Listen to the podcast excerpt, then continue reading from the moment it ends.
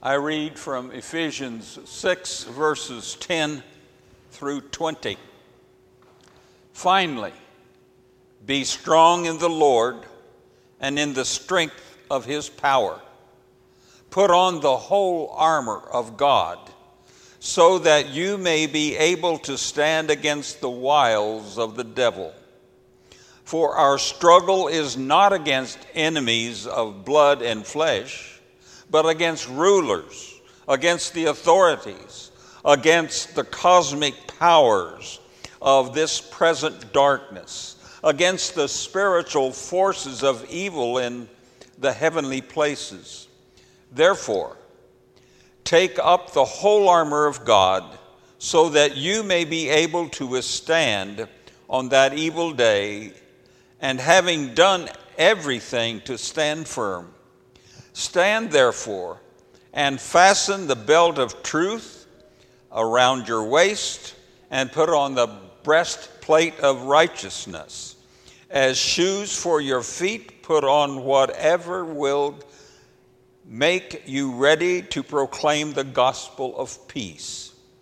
With all these, take the shield of faith, with which you will be able to quench all the flaming arrows of the evil one. Take the helmet of salvation and the sword of the Spirit, which is the Word of God.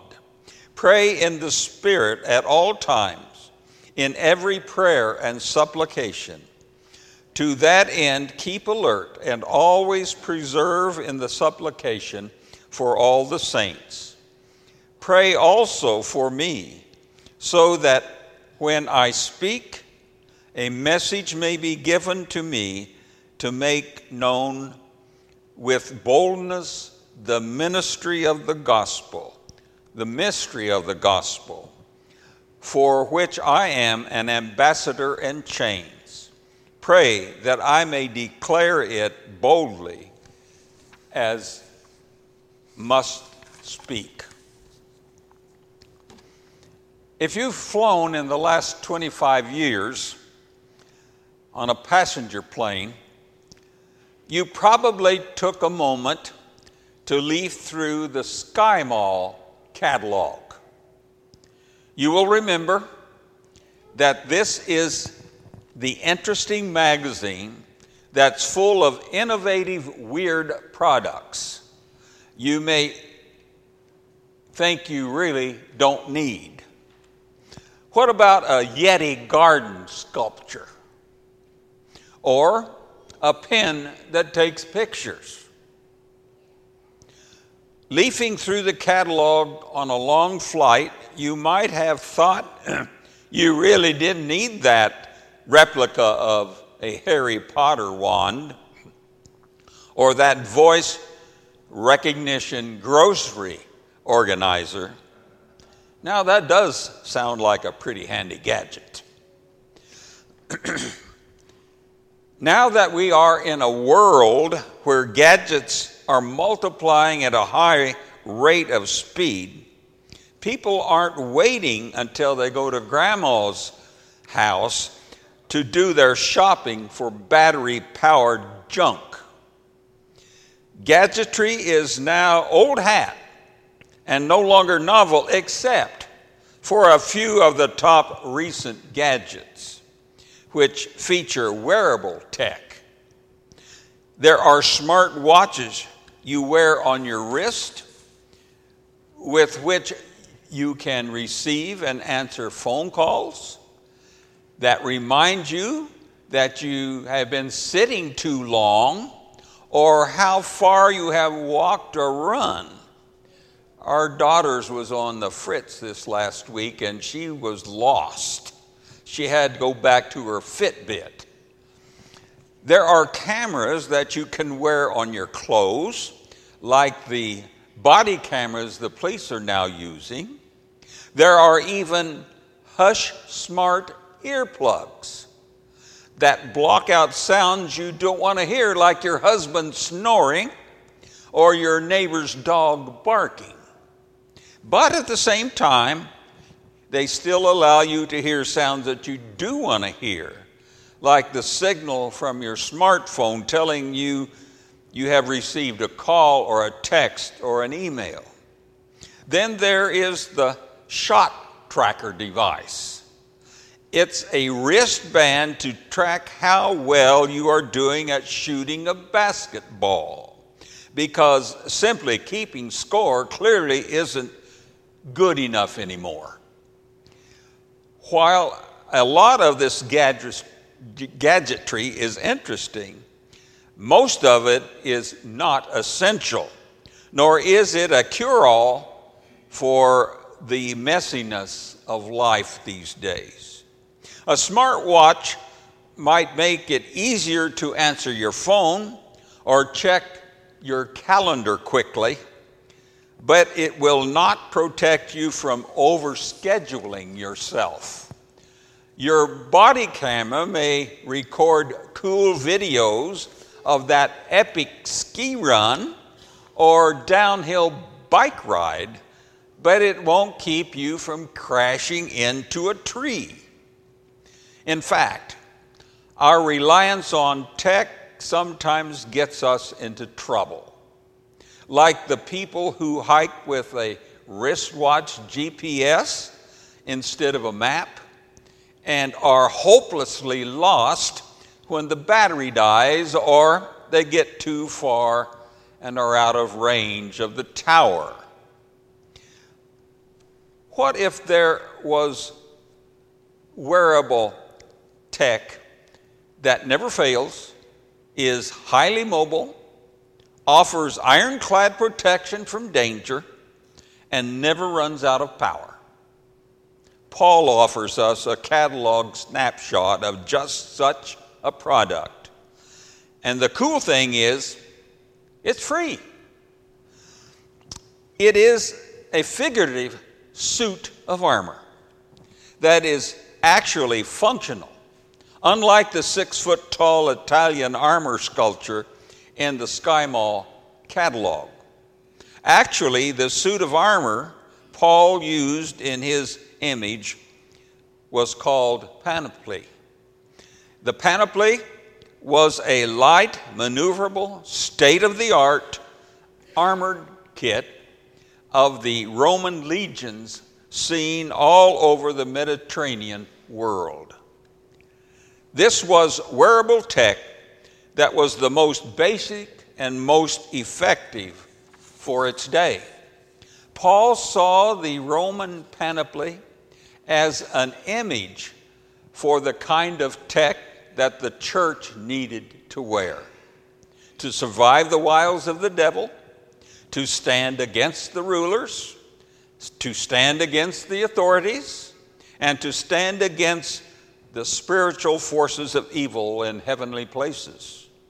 Unlike the Roman legions, who, whose panoply was designed to struggle against enemies of flesh and blood, the church's enemies are those powers that seem always to be poised to invade our lives.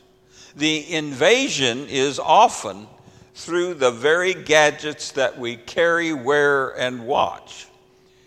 Glance at your cell phone, your tablet, or your computer. Chances are you will see plenty of images and invitations that are contrary to the will of God, even if you are not looking for them.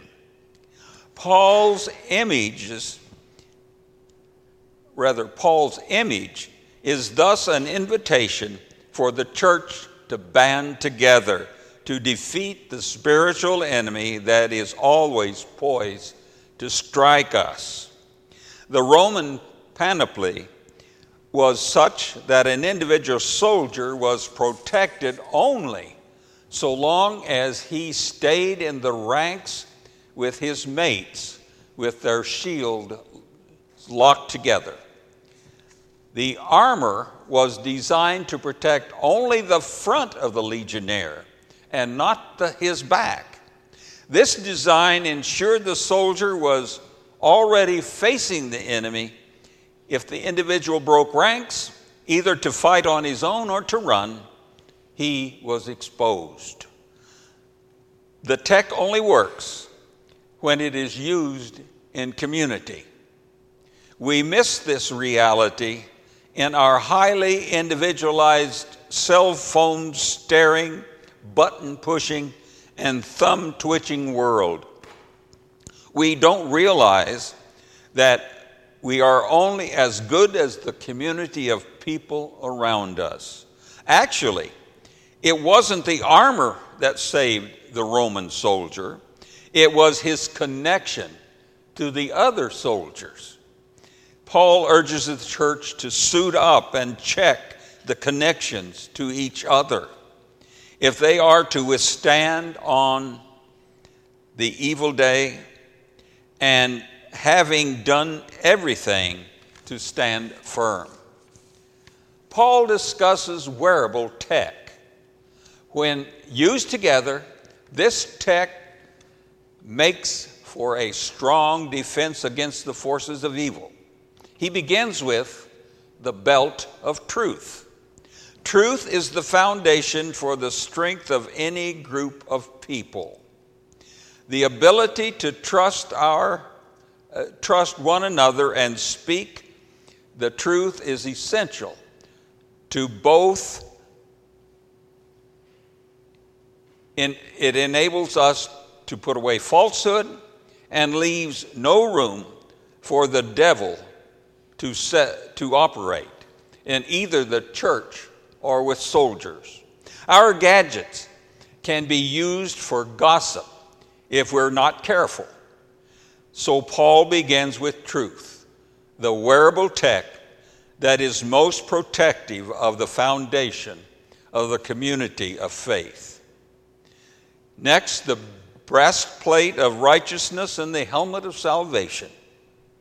These are echoes of Isaiah 59 17. This is where God Himself puts on armor to go out to repay His enemies for their evil.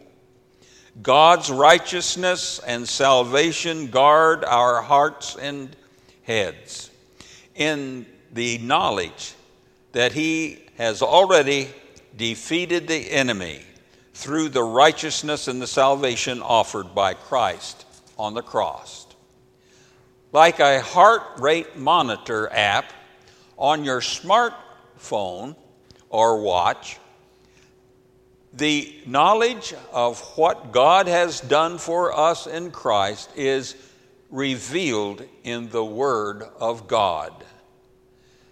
It helps us to monitor our spiritual health. The more we exercise the grace offered to us, the more likely we are to stay strong in the knowledge that we are eternally protected from slings and arrows of the evil one. Next is the Roman boot or shoe. They were one of the key parts of the armor. The boot enabled the legion to keep pace on the march with more precision than the step counter on your belt. Here, Paul uses the image to encourage the church to put on whatever will make you ready to proclaim the gospel of peace. The best defense is a good offense. The church that is constantly moving outside its walls to live the gospel in words and actions will be the most equipped to stand firm, even while moving out into the neighborhood. Next is the shield. The shield was a critical piece of the legionnaire's armor. It provided the primary protection from both the individual and the company of soldiers shooting flaming arrows into the enemy ranks was a standard practice and tactic in the ancient warfare because the individual soldiers would have to drop their shields in order to put out the fire. The Roman soldiers soaked their leather covered shields before the battle in order to put out fires before they got started. For the church, faith acts as a kind of shield against the flaming arrows of the evil one. A strong faith is not just the product of individual devotion, it is also the result of a church that rallies together in defense of the gospel and holds up those who are struggling. The last item in the armor is the sword of the Spirit. The sword of the Spirit is the Word of God. One of the upsides of having all of these wearable texts is that we have easy access to the Scriptures in our hands, in our pockets, and on our wrists. The writer of Hebrews tells us the Scripture is a sharp two edged sword that cuts both ways. It slices into the lives of the enemy and it can cut us to the heart when we are convicted of our own sin. The more we read the scripture daily, the more we are able to see the enemy and to see the enemy's catalog of temptations for doing evil as worthless junk that is harmful to both body and soul. Gadgets are here to stay. New inventions are popping up every day. Paul reminds us it's the tried and true products that really stand the test of time, especially when it comes to guarding our lives in Christ. Amen.